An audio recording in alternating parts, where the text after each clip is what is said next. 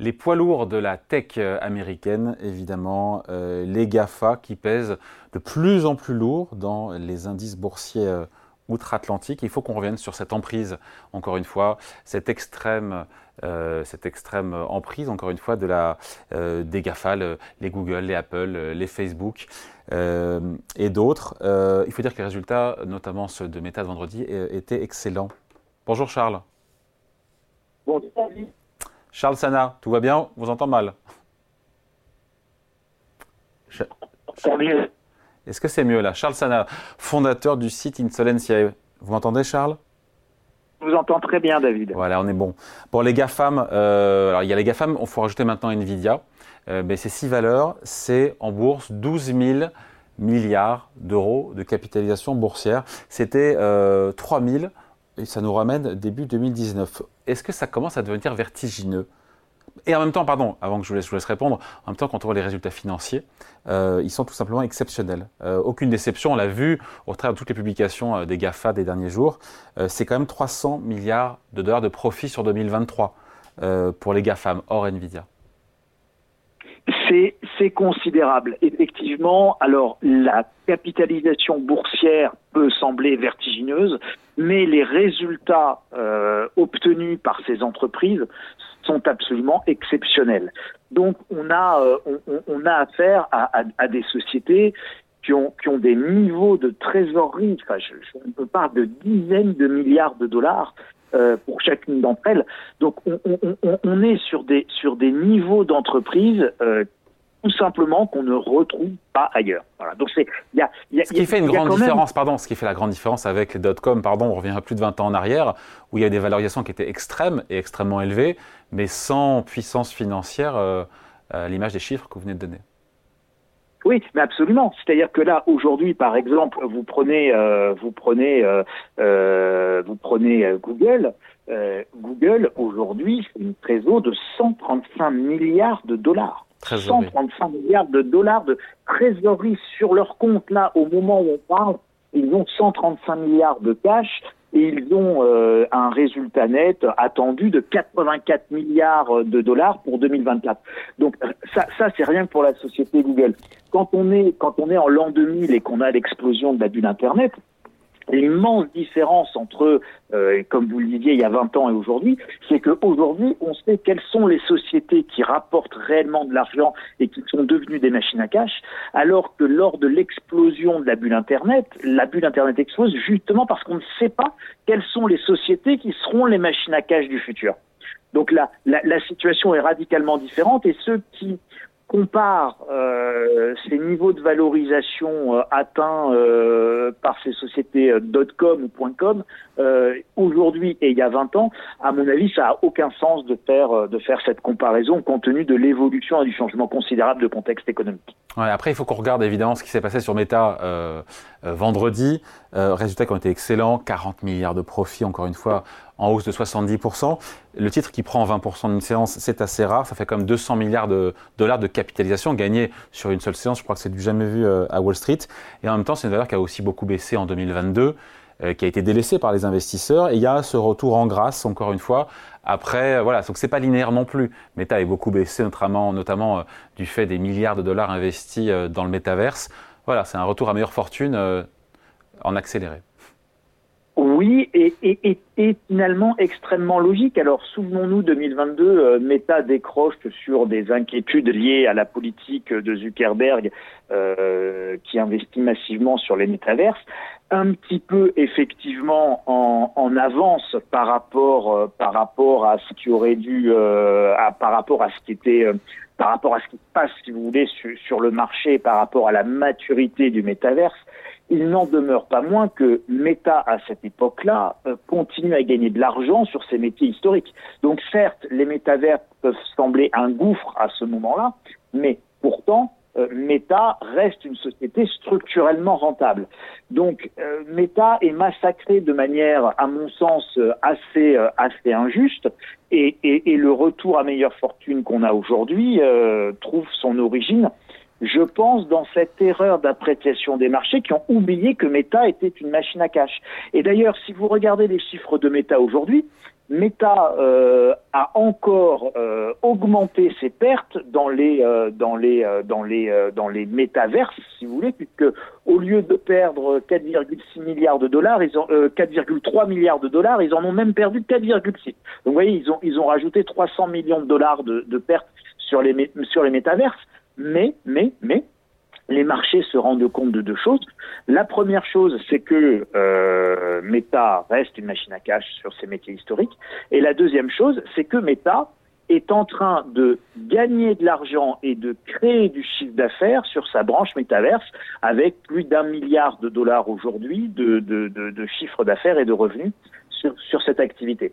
Et enfin, euh, petit clin d'œil qui, à mon avis, n'est pas tout à fait innocent dans l'excellente performance de Meta de ces derniers jours. Le premier dividende versé. Oui, aussi, mais alors je ne pensais même pas à ça. Ah, je pensais à quoi même pas à ça, David. Je pensais à euh, l'Apple Vision. Est-ce que vous avez vu ce casque de réalité augmentée euh, et de réalité virtuelle qui vient d'être lancé par Apple aux États-Unis? À 3500 dollars le casque, hein, rien, rien de moins, euh, quand même, ça fait un petit peu de sous. Et vous avez aujourd'hui des gens qui sont tellement heureux de leur truc immersif qu'ils se promènent même dans la rue avec, on les voit au volant de leur voiture avec, puisque contrairement au casque euh, Oculus Quest, par exemple, de, Meta, euh, le, casque d'Apple, euh, on peut comparer ça pour ceux qui, qui ne l'auraient pas vu un peu à d'énormes lunettes de ski et dont vous voyez à travers. Ce qui fait que les gens se promènent littéralement dans la rue avec cette espèce d'immense casque. Donc ça donne des scènes un petit peu surréalistes et on les voit pianoter euh, sur des claviers imaginaires, euh, cliquer sur des écrans imaginaires qui n'existent pas puisque tout se fait avec les mains euh, et, et c'est extraordinaire. Et donc les, les métaverses sont en train en réalité de s'inviter et de rentrer dans la vie quotidienne des gens. Alors, c'est pas Meta qui l'a fait, hein, c'est encore une fois Apple qui l'a fait avec son nouveau avec son nouveau casque euh, qui a été euh, mis en vente le, le 2 euh, le 2 février aux États-Unis et pas encore disponible en Europe mais c'est un vrai changement et vous allez voir, les métaverses vont s'inviter dans notre univers quotidien. Ouais. Après, je reviens à mon dividende. Premier versement de dividende par Meta, c'est aussi le signal qu'une époque a changé aussi. Mais au-delà de ça, au-delà du cas de Meta, et c'est aussi la, la, question qu'on se pose aujourd'hui, c'est on voit cette ascension des poids lourds euh, de la big tech américaine euh, qui semble, ascension qui semble irrésistible. Pourquoi est-ce que les GAFAM, et on peut mettre Nvidia dedans et ça en fait 6, pourquoi il ne régnerait plus comme ça outrageusement euh, sur, les, sur les bourses mondiales et sur, la, sur Wall Street? Est-ce que le, vent pourrait tourner? Euh, pour le moment, je vois pas de raison objective d'imaginer que ça tourne.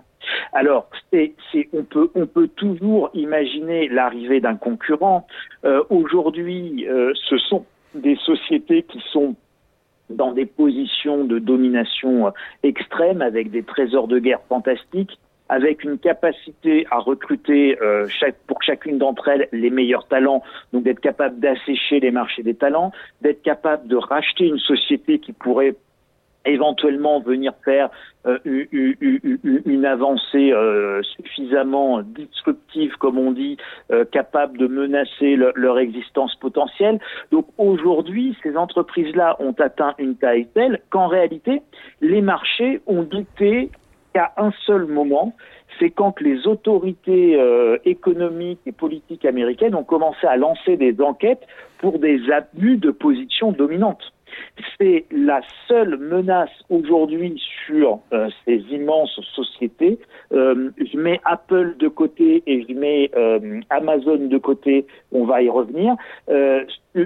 sur sur les sur les autres entreprises, Microsoft, Nvidia, Alphabet, Meta, on est le seul risque est un risque juridique. vous avez Mark Zuckerberg qui a été auditionné euh, très récemment par le Sénat américain, où ça a été très très dur pour lui avec des grosses accusations, euh, euh notamment au, au, autour de, de, de, de, des crimes de pédophilie potentiellement commis via les plateformes ou, le soutien qui pourrait, enfin ou l'utilisation que certains pédophiles pourraient faire des plateformes, etc. Bon, donc là vous avez un risque juridique, vous avez un risque de de démantèlement pour des risques d'abus de position dominante. Ça avait été le cas pour Microsoft, pour Microsoft, et c'est quelque chose que, pour lequel euh, Google, euh, via Alphabet, a été menacé.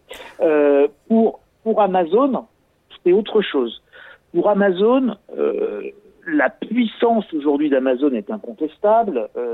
Amazon, c'est une trésorerie de 85 milliards de dollars. C'est euh, un résultat net attendu en 2024 de 40, 40 milliards de dollars. Donc, c'est une, immense puissance euh, financière et commerciale.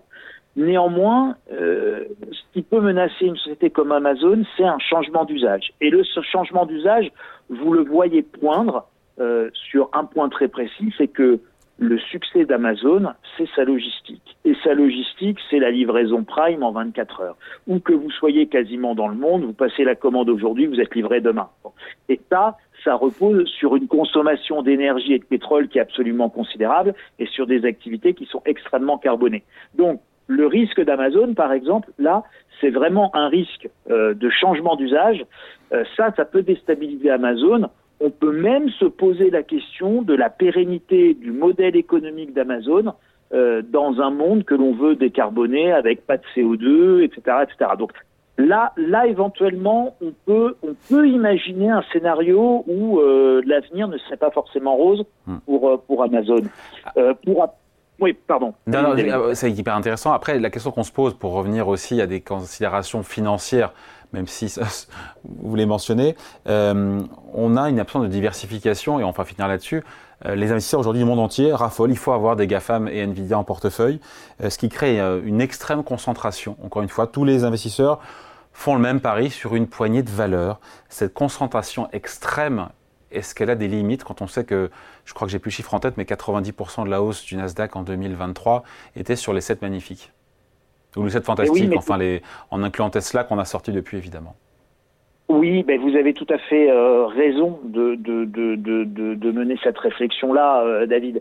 C'est un, un vrai sujet et c'est, et c'est très compliqué. C'est-à-dire que si vous voulez avoir du rendement, euh, enfin pas du rendement, de la performance, on va dire, vous êtes obligé d'aller chercher ces valeurs-là.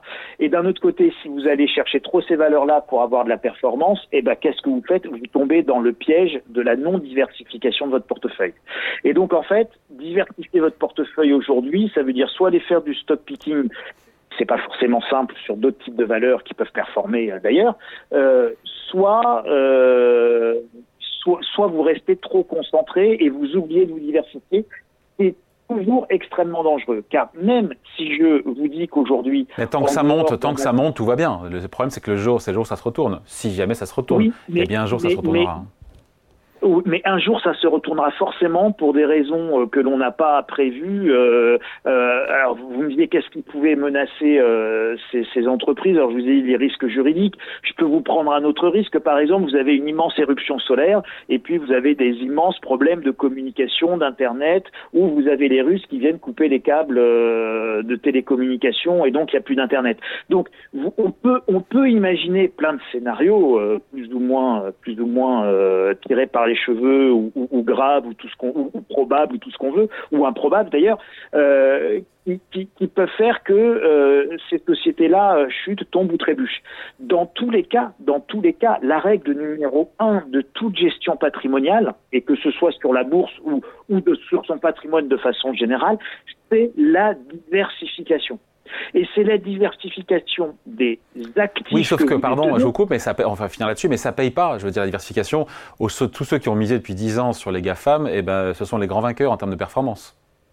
Oui, jusqu'au jour où badaboum patatras, eh vous regrettez d'avoir été diversifié. Et c'est bien, mais, mais, vous avez tout à fait raison, je suis d'accord avec vous, la diversification ne paye pas, mais la diversification amène de la sécurité. Et en fait, de, quand vous parlez de rendement, de performance, c'est toujours sous contrainte. Et donc c'est toujours un rapport risque-bénéfice. Et donc soit vous augmentez votre performance en augmentant votre risque, soit vous diminuez votre performance en diminuant votre risque. Et la diversification vient toujours diminuer les rendements, mais diminuer également le risque. Et, ça, après, c'est des, points de vue toujours très très personnels, mais je peux vous dire que lorsque j'ai été banquier, lorsque j'étais banquier, euh, j'ai vu j'ai vu le sujet Madoff Euh, et je peux vous dire qu'il y avait quelques clients qui n'étaient pas diversifiés parce qu'ils trouvaient que le rendement des fonds Madoff était tellement exceptionnel qu'il fallait vraiment être un imbécile pour aller investir ailleurs que sur Madoff.